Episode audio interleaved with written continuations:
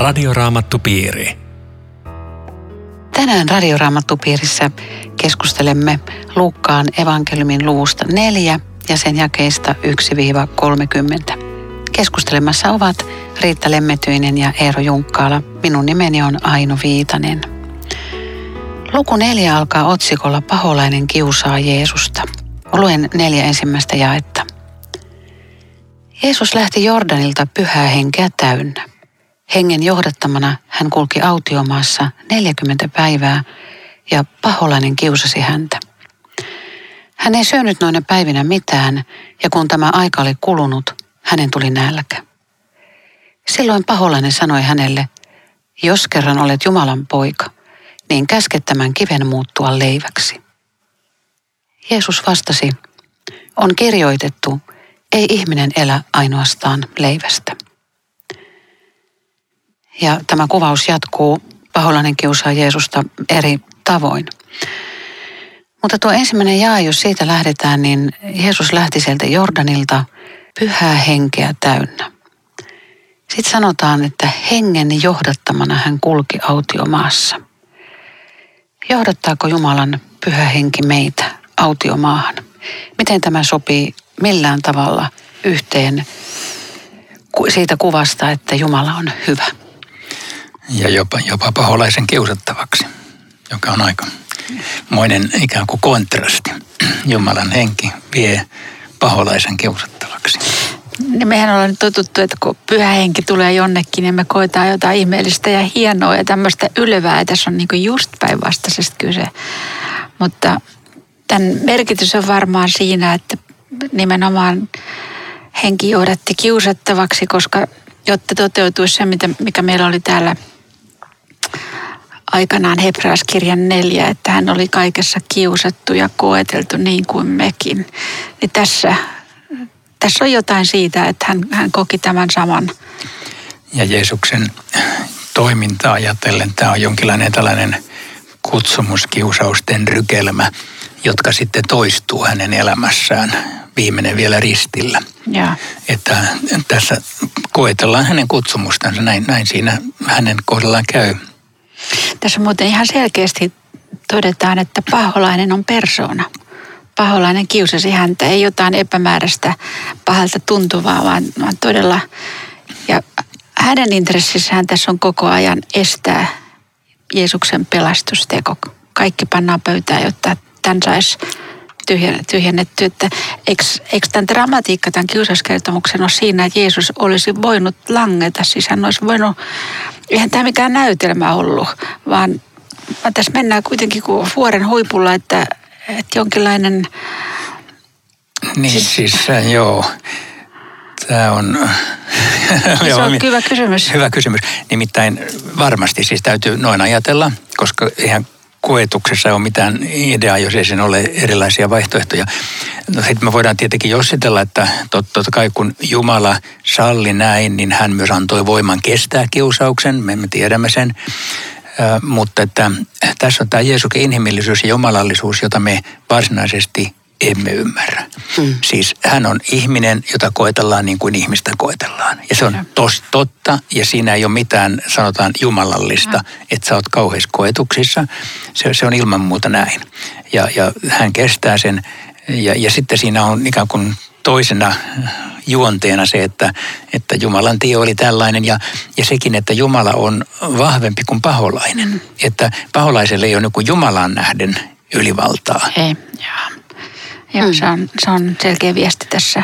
Mutta se on jännä, että nämä on, nämä on kaikki tämmöisiä jossittelukiusauksia ja jos olet Jumalan poika. Tässä on niin kuin se, että...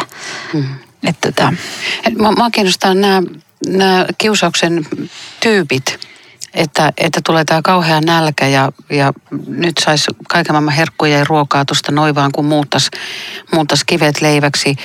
Sitten, sitten voi vähän niin kuin hy, hyppiä kallioilta alas ja ei satu mihinkään, että voisi tehdä tämmöisiä ekstriimijuttuja. Ja, ja, ja sitten tämä valtakiusaus, että kaikki nämä valtakunnat ja maailman rikkaudet ja kaikki, niin yksi pikku juttu vaan – kumarat mua, niin nämä on ja, kaikki sun. Ja. Joo, tämän, tämän leipä, leipien kivien muuttamisen leiväksi Jeesus hän tavallaan teki myöhemmin, koska hän ruokki ei se ollut kivistä, mutta hän teki ruokkimisihmeen, mutta se ei ollut paholaisen pyynnöstä. Ei. Että tässä on Joo. olennainen juttu. Niin, Niin, ja hän teki sen muille eikä omaksi Juuri näin, hyväkseen, joo. vaan nälkäisille ihmisille. koska tässä voisi ajatella tämmöinen tämmöinen kiusaus, joka ei tunnu niin kuin yhtään pahalta, että mulla on hirveä nälkä. Totta kai mä voisin nyt tämän puutteen ja tarpeen tyydyttää itsekin. Mutta tässä oli varmaan se, mikä oli niin kuin siinä perissä mukana, että, että hän olisi tavallaan niin kuin irtautunut Jumalasta, eikä Jumala olisi enää ollut se, joka häntä ruokkii, vaan, vaan minä itse repäsen tästä nyt ja, ja muuten nämä kivet leiviksi. Ja musta sekin oli aika, aika jännittävää, että paholainen uskoo ihmeisiin. Hän uskoo, että Jeesus voisi ton tehdä. Siis paljon vahvempi usko ihmeisiin kuin historiallisesti kriittinen raamatun tutkimus. se on jo hyvä. Joo. Mutta oleellista on se, että miten Jeesus vastaa. Jeesus varmaan on muuten lukenut siellä viidettä Mooseksen kirjaa koko 40 päivää. Se on jännä. koko ajan sitä kirjaa. Joo. Mä luulen, koska sehän on siis autiomaan kirja. Mä ajattelen, että Jeesus samaistuu niin kuin siihen autiomaassa kulkevaan Jumalan kansaan ja lukee sitä kirjaa ja sitten hän niillä sanoilla pläjäyttää paholaista. Joo. Ja se, sehän on kirja, jossa, josta sanotaan, että Jumala on 40 vuotta koetellut kansaansa autiomaassa ja se kansa ei sitä koetusta kestänyt, vaan monta kertaa napisi ja kapinoi, mutta tässä on yksi, joka Niin, hän on tavallaan, hän on uusi Israel. Hän täyttää itsessään sen, mitä Israel ei kyennyt täyttämään. Eikä tämä ole sattuma, että on 40. Se oli 40 vuotta, on 40 päivää. Siinä on ihan, ihan mm. varmaan tällainen. Mutta jotenkin puhutteleva on, että Jeesus argumentoi aina Jumalan sanalla, on kirjoitettu. Tässä on niin kuin se vankkumaton pohja, millä tämmöinen järkyttävä pimeyden ruhtinas muuttuu asettamaksi. Kirjoitettu on. Onko meidän ajassa ja meidän, meidän jokaisen ihmisen kiusaukset samat? Varmaan samantapaisia. Ilman muuta siis joku sama logiikka niissä on yleensä siis ö, materialismi tai, tai ylpeys tai Jumalan kieltäminen ja mitä ne on. Valta. Niin, valta on varmasti siis olla, olla todella jotakin enemmän kuin muut. Ja maailman valta, kun ketä se ei kiehtoisi. Ja sitten kiusaus on oikeastaan jotain semmoista, että, että kun se, sitä tarjotaan, niin ihmiselle tuli semmoinen olo, että mä tarvitsen just tota. Toi olisi just nappi mun tilanteeseen. Sen takia siihen on niin helppo sitten haksahtaa. Ja Jeesuskin valtavassa nälässä. Mä tarvitsin just tota. Ja sitten kaikki nämä kiusaukset, mitä Eero nyt luetteli tuossa vielä, niin kyllähän niillä on yhteistä tämmöinen, mitä me sanotaan tänä päivänä, että, että hän on kun, paholainen on kunnianteologi. Tätä kautta sä voisit näyttää jotakin, mik- mikä sinä olet. Joo, mulle vaan tulee mieleen, että me, me ei oikein kyllä kestetä näiden edessä. Ei. Mit, mitä sitten sanotaan, kun mukaan joka käänteessä? Niin siis tämä on Jeesuksen kiusauskertomus. Meidän ei ole näin voitokas. Ei ole. Ei. Eikö sullakaan? Ei todellakaan. Ei, mä mietin tätä kysymystä, koska mietin just omaa itseäni, että tota, en mä voisi kirjoittaa tämmöistä. Mutta tota, musta langenneelle, kiusatulle, musta aivan ihana sana, että jälleen, jälleen voi sanoa kirjoitettu on, mitä Jeesus sanoi, että sitä, joka minun tyköni tulee, minä en heitä ulos. Vaikka, vaikka Niin, ja kuinka Pietarin, kuinka monta kertaa mun pitää antaa anteeksi? Ihanko niin monta kertaa? Ja, että tota, langenneita varten hän on tullut, eikä, eikä voittajia varten. Mutta Kyllä. Tota, toi on mun mielestä oleellista, että, että siis Perkelehän valehteli tässä, kun hän esitti Jeesukselle, että, että, että hän on maailmanvaltias ja kumara mua ja minä annan tämän kaiken sulle. Eikö, eikö ollutkin näin, että Perkele valehteli, koska vaikka se vaikuttaa maailmassa, niin kuitenkin Jeesuksen ja Jumalan hallinnassa on kaikki. Niin hän on näin kuin näennäisesti tämän maailman ruhtinas. Hmm. Mutta, mutta valta on tietenkin Jumalalla viime Joo. kädessä. Et, si- et siinä mielessä hän tavallaan valehteli tehdessään tuota se, on, se, on, tarjousta. se on hänelle tyypillistä. Hän aloitti sen jo paratiisissa.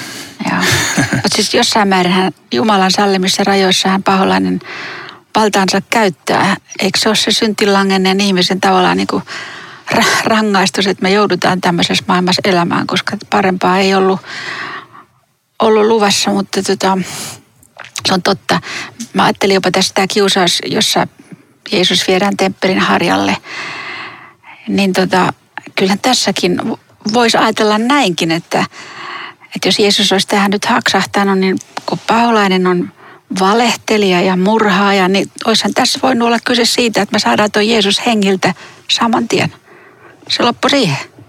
Et pitää aina muistaa, että kun kiusaus tulee ja kiusaa, ja, niin se ei osaa muuta kuin valehdella. Joo, joka on hyvä yrittää muistaa meidän kiusauksissakin, että niissäkin on joku sellainen hämäys. Ja vääristelee Jumalan sanaa, niin kuin Joo, kyllä. vetoaa myöskin Jumalan sanaa, mutta väärin. Joo. Niin, siis tämähän on niin kuin jännä huomata, että kun Jeesus ta- tarttuu aseeseen kirjoitettu on, niin pahoillaan ajattelee, että no joo, tota, kokeillaan. Ja vastaa itse Jeesukselle, onhan kirjoitettu. Eli kyllä mäkin tiedän, mitä siellä lukee. Voisi jopa sanoa, että paholaisella on erinomainen raamatun tuntemus. Se on nimenomaan vääristelty, niin kuin sä aina sanot. Hän antaa enkeleille käskyn varjella sinua. Vanha testamentti jatkoi kaikilla teilläsi. Mutta ei, ei missään liitelemisessä temppelin harjalta. Joo, hyvä. Tässä on, tässä on iso vääristely, että, että vähän niin kuin, että jos paholainen ei onnistu, että me epäillä Jumalan sanaa, niin se saa meidät uskomaan jotakin, mitä Jumala ei ole käskenyt meidän uskoa. Joo. Semmoinen kysymys nousee tässä mieleen, saanko kysyä, että, että voiko vihollinen lukea ihmisten ajatuksia? Aa, mitä tuohon pitäisi sanoa? Totta kai se niin kuin meidät tun- tunnistaa meidän motiivit ja kaikki ja yrittää, yrittää sotkea niitäkin, mutta että en mä osaa vastata tuohon kysymykseen, mutta, mutta mä ajattelen tärkeänä sitä, että Jumala on kuitenkin aina vahvempi kuin ne, ne äänet ja kuiskaukset, jotka vihollisella on, vaikka me usein niihin langetaankin. Että et, et nämä ei ole niin kaksi tasavertoista taistelukumppania, että kumpi sattuu meissä voittamaan, vaan me ollaan aina niin kuin Jumalan kämmenellä silloinkin, kun me ollaan, ollaan epäonnistuttu ja langettu. Mutta hei, keksikö se joku? Ei, ei mä, to, liian vaikea hirveän vaikea kysymys. tota, mä en, en kyllä ajattelisin niin, että paholainen tuntee mun ajatuksetkin. Siis jos ihminen on Kristuksen oma, niin tota, Sovitaan, että ei tunnu. suojeltu ja varjeltu hän silloin on. Se luonto on heikko ja hän tajuu sen, että, että me ollaan niin heikoilla ja tietää missä Mistä narusta kohtaa- voi Joo. vetää. Mistä niin- narusta Mm. vedetään itse kunkin kohdalla. Joo. Mä en kiinnitä huomiota yhteen ehkä epäolennaiseen tai joku raamatulukija on voinut miettiä, että kun Matteuksessa on vastaava kertomus, niin sillä kiusaukset on eri järjestyksessä. Näitä on kolme ja ne toka ja kolmas on päinvastaisessa järjestyksessä. Joku voi niin saivarella, että mites, on, onko raamatussa niin virhe, että kummin päin se tapahtui. Ja minusta tässä on vaan hyvä muistaa, että raamatun kirjoittajat, siis nämä evankeliumin kirjoittajat, ovat käsitelleet heillä ollutta materiaalia sillä tavalla vapaasti, että ne on voinut vaihtaa järjestystä. Että jommassa kummassa järjestyksessä se oikeasti tapahtui, mutta Matteus on pannut sen toisinpäin, Luukas toisinpäin. Jostain syystä on halunnut korostaa asioita vähän eri tavalla. Ja tämmöistä on evankeliumissa jonkin verran, mm. jossa järjestys ei ole sama, mm. mutta asia on sama. Mm. Vai se olla, että Luukas on ajatellut tässä, kuka tiesi, että, että hän laittaa nämä kiusaukset tässä niin kuin helpommasta vaikeampaa, jos sitä nyt ylipäänsä voisi- Esimerkiksi, esimerkiksi näin. joku, joku logiikka. Mutta siis jos kumarrat minua ja sanoo paholainen ja seitsemän, tämä kaikki on sinun. Mä kiinnitin huomiota siihen, että paholainen ei sano, että, että älä sitten kumarra Jumalaa, vaan kumarrat minua. Siis mulle kelpaa kyllä, jos laitat siihen Jumalan siihen vierelle, kunhan sä minua kumarrat. Eli tulee vähän mieleen se tämän ajan trendi, että kaikki uskonut on, on teitä Jumalan luokse. Kunhan mä saan sen paikan tuossa Jumalan vieressä, niin se riitti mulle. Ja sitten Jeesus vastaa, Herra Jumalasi, sinun tulee kunnioittaa häntä ainoastaan palvella, ei muita rinnalla. Väkevä teksti. Tämä on Radioraamattu Piiri. Ohjelman tarjoaa Suomen raamattuopisto. www.radioraamattupiiri.fi Jatkamme keskustelua Riitta Lemmetyisen ja Eero Junkkalan kanssa Luukkaan evankeliumin luvusta 4, jakeista 1-30. Minä olen Aino Viitanen. Luen jakeet 14-18. Täynnä hengen voimaa Jeesus palasi Galileaan ja hänestä puhuttiin kohta kaikkialla. Hän opetti synagogissa ja kaikki ylistivät häntä. Jeesus tuli Nasaretiin, missä hän oli kasvanut, ja meni sapattina tapansa mukaan synagogaan. Hän nousi lukemaan, ja hänelle ojennettiin profeetta Jesajan kirja. Hän avasi kirjakäärön ja löysi sen kohdan, jossa sanotaan, Herran henki on minun ylläni, sillä hän on voidellut minut.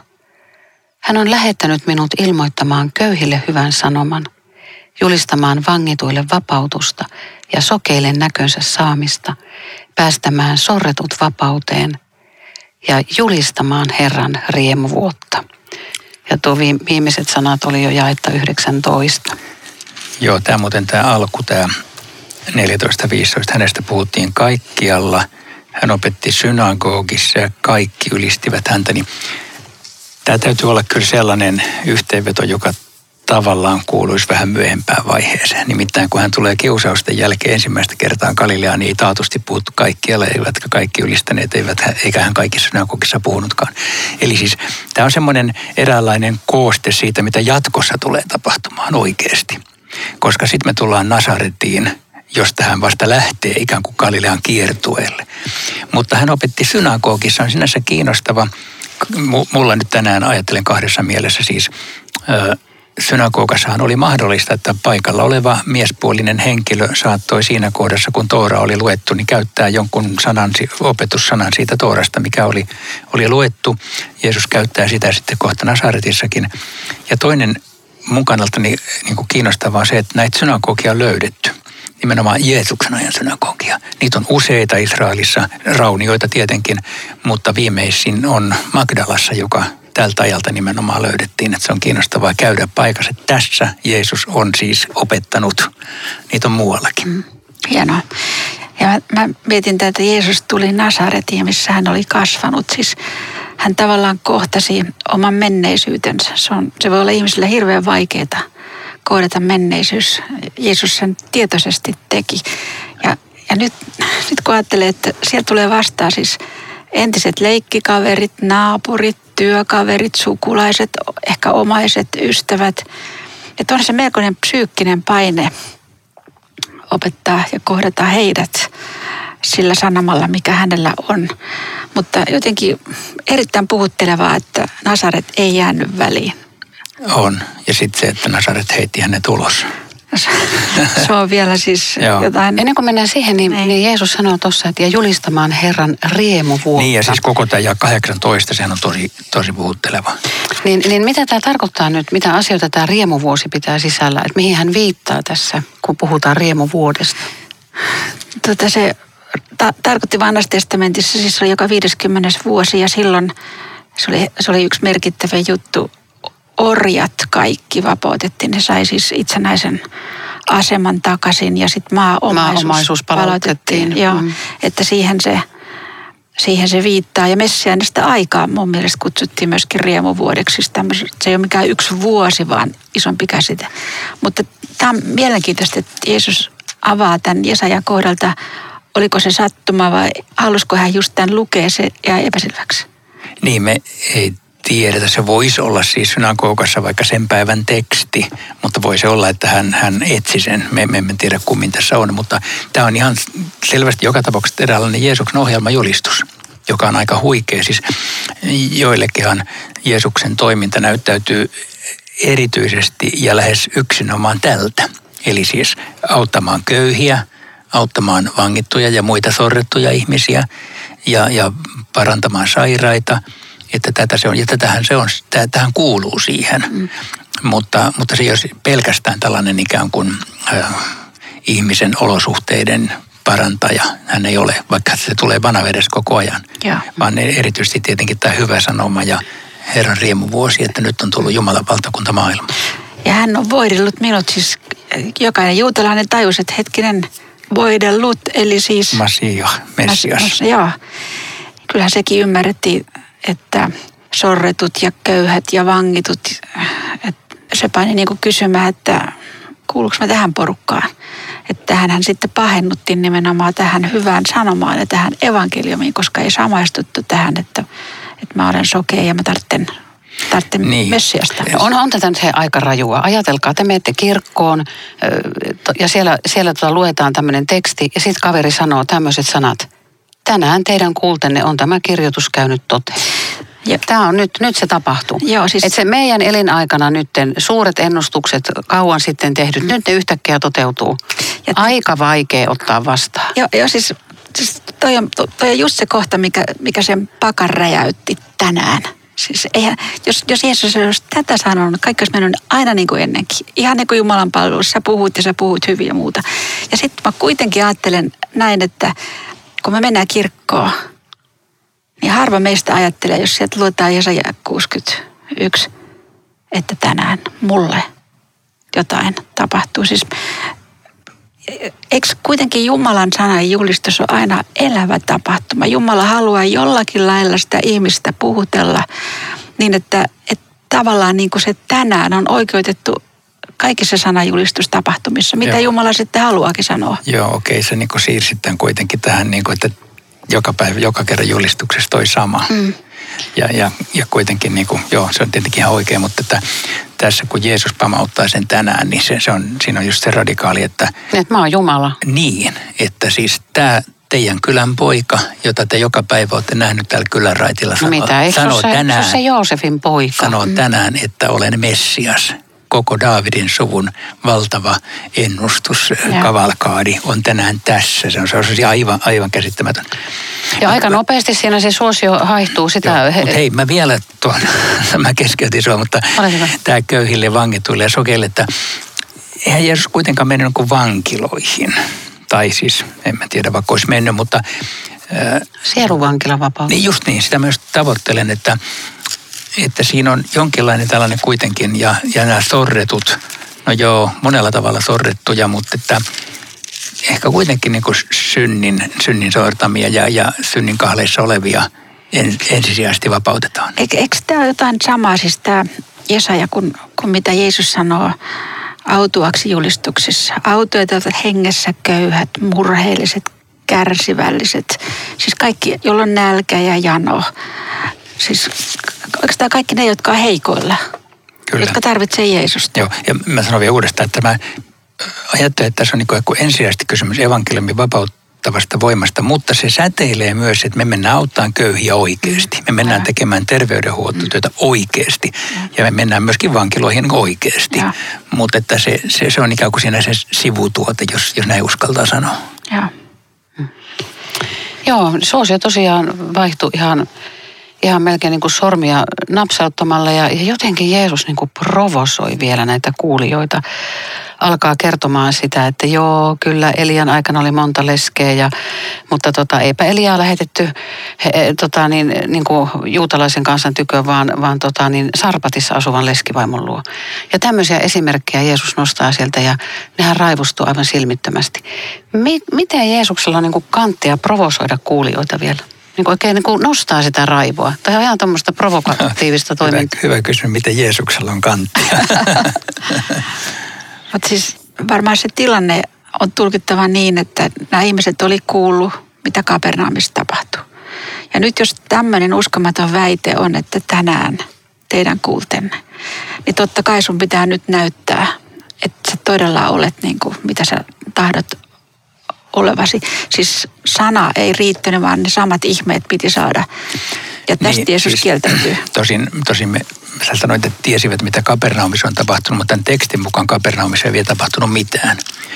Mutta silti voi olla näin, että on tapahtunut, koska äh, nämä tekstit voi olla niin, että, että toi, hän opetti synagogissa, että siellä on jo jotain tapahtunut, vaikka tämä Nasaretin äh, tapahtuma kuvataan tässä ikään kuin tästä lähtee kaikki. Mutta me, me ei tiedetä ihan varmuudella, että onko se Onko, onko hän jo parantanut sairaita? Mutta kyllä jossakin on ollut jotakin, missä Jeesus on näyttänyt voimansa. Mistä sä sen tiedät? Siitä, että tuskin ne nyt rupeaa pyytämään ilman minkäänlaista viestiä siitä, että Jeesus on, on myöskin tällä lailla osoittanut olevansa Jumalan vuodeltu. Se ei tästä tekstistä. Ei se käy ilmi Kyllä käy ilmi, että... Mutta hei, kato, teet täälläkin omassa kaupungissa Aa, kaikkea sitä, okay, mitä käy. sinun kerrotaan tehneen Kapernaumissa 23. Okei, okay, sä olit oikeassa, mä väärässä. Ja. Eli hän on siellä kyllä jotain tehnyt, vaikka tässä tekstissä vasta ne Kapernaum tulee seuraavissa mm, keissa. Mm. Joo. Mutta, Mutta tämä provosaatio, niin, niin että, että Jeesus niin provosoi siinä jotenkin todella niin kuin radikaalisti. Mutta sitten hän sanoo myöskin siinä, että ei kukaan ole profeetta omalla maallaan. Ei kukaan ole. Ja sitten sitä, että no kohta te sanotte mulle, että lääkäri paranna itsesi ja teet täälläkin niitä ihmeitä. Mutta Jeesus ei suostu ihmeiden tekijäksi, vaan hän haluaa olla syntien sovittaja ja, ja siitä se tulee se ristiriita. E- Eerot voisi kysyä vielä tätä, tätä Elian aikaa ja Elisan aikaa, kun Jeesus niin tähän, tähän peilaa, että, että ihmiset hän sen ajan paremmin kuin me. Että mikä tässä Joo, niin kuin se. oli se viesti heille, kun he, he vertas nyt tätä tilannetta Niin. siihen. Se, se tapahtui siis 800-luvulla ennen Kristusta. Ja äh, viesti tässä varmaan on se, että jo silloin Jumala huolehti juutalaisten ulkopuolella olevista ihmisistä, Pakanoista. joten, pakanoista, joten Jeesuksenkin kutsumukseen kuuluu tämä. Mutta mulle tulee mieleen kyllä vielä tällainen, että Elisahan teki samoja ihmeitä kuin Jeesus. Tai siis näin päin, että Jeesus samoja kuin Elisa. Elisa ruokki nälkäisiä, teki ihmeen, paransi sairaita ja herätti kuolleen. Ja nyt Jeesus tekee samoja, jolloin hän tietyssä mielessä niin kuin samaistuu, että, että hän on profeetta, mutta suurempi kuin kaikki profeetat, kun hän tekee kaikki nämä suurempina. Kyllä. Että kyllä tämmöinen tietynlainen esikuvallisuus, ennakkokuvallisuus tässä saattaa myöskin häivähtää, että miettikää Eliat ja Elisat, tässä on nyt sama, mutta paljon suurempana. Vielä ehditään yksi kysymys. Jeesus meni tapansa mukaan synagogaan. Miksi meidän tulisi varjella kirkossa käymisen tapaa? se ei ole vain tapa, vaan, vaan siellä on just jotain siitä hyvästä läsnä, että Jumala siellä voi minulle puhua. Ja se on tietysti arvokas asia. Niin, Jeesus meni synagogaan, vaikka hän tietyssä mielessä teki myöhemmin irtioton synagogasta, joka antaa myöskin sen viestin, että voi mennä kirkkoon, vaikka siellä nyt ei kaikki olisi välttämättä ihan kohdalla aika järjestyksessä. Se on kuitenkin se paikka, jossa Jumalan sana on läsnä ja jul- jul- julistetaan ja luetaan ja rukoillaan ja veisataan. Että kyllä mä suosittelen mennä kirkkoon silloinkin, kun ei nyt välttämättä mieli, mielipappi ole puhumassa. Ja siellähän on paljon semmoista rukousta ja sanotettua ihmisen tuskaa, hätää, kiitosta, mikä on niin kuin valmiiksi sanotettu, että siihen saa yhtyä. Ja jos ei ole yhtään uskoa jäljellä ja istuu kirkossa, niin voi heittäytyä siihen seurakunnan uskoon ja pyytää, että Jumala, tässä mä kuljen mukana, armahda minua. Että on, siinä on paljon enemmän, mitä me saamme, kun ajatellaan, että, että jos siellä ei ole se puoppi puhumassa, niin en mä sinne mene. Radioraamattupiiri. Kiitos jälleen ystävät mukana olosta. Jatkakaa siellä mielenkiintoisia keskusteluja omassa piirissä. Tavataan jälleen viikon kuluttua ja laittakaa meille postia tulemaan osoitteella aino.viitanen at sro.fi. Rukoiletko Riitta tähän loppuun? Herra, me kiitämme siitä, että sinä olet tullut nimenomaan niitä varten, jotka tarvitsevat sinua. Ja me nöyrymme ja sanomme sydämestämme, että me olemme juuri tällaisia ihmisiä. Sokeita ja vangittuja ja sorrettuja ja paljon moniin kiusauksiin langenneita. Juuri meitä varten olet tullut ja haluat hyvällä sanomalla rohkaista ja antaa meille osallisuuden jälleen tänä iltana anteeksi annon lahjaan. Aamen. Kuulumisiin viikon kuluttua. Radioraamattupiiri. www.radioraamattupiiri.fi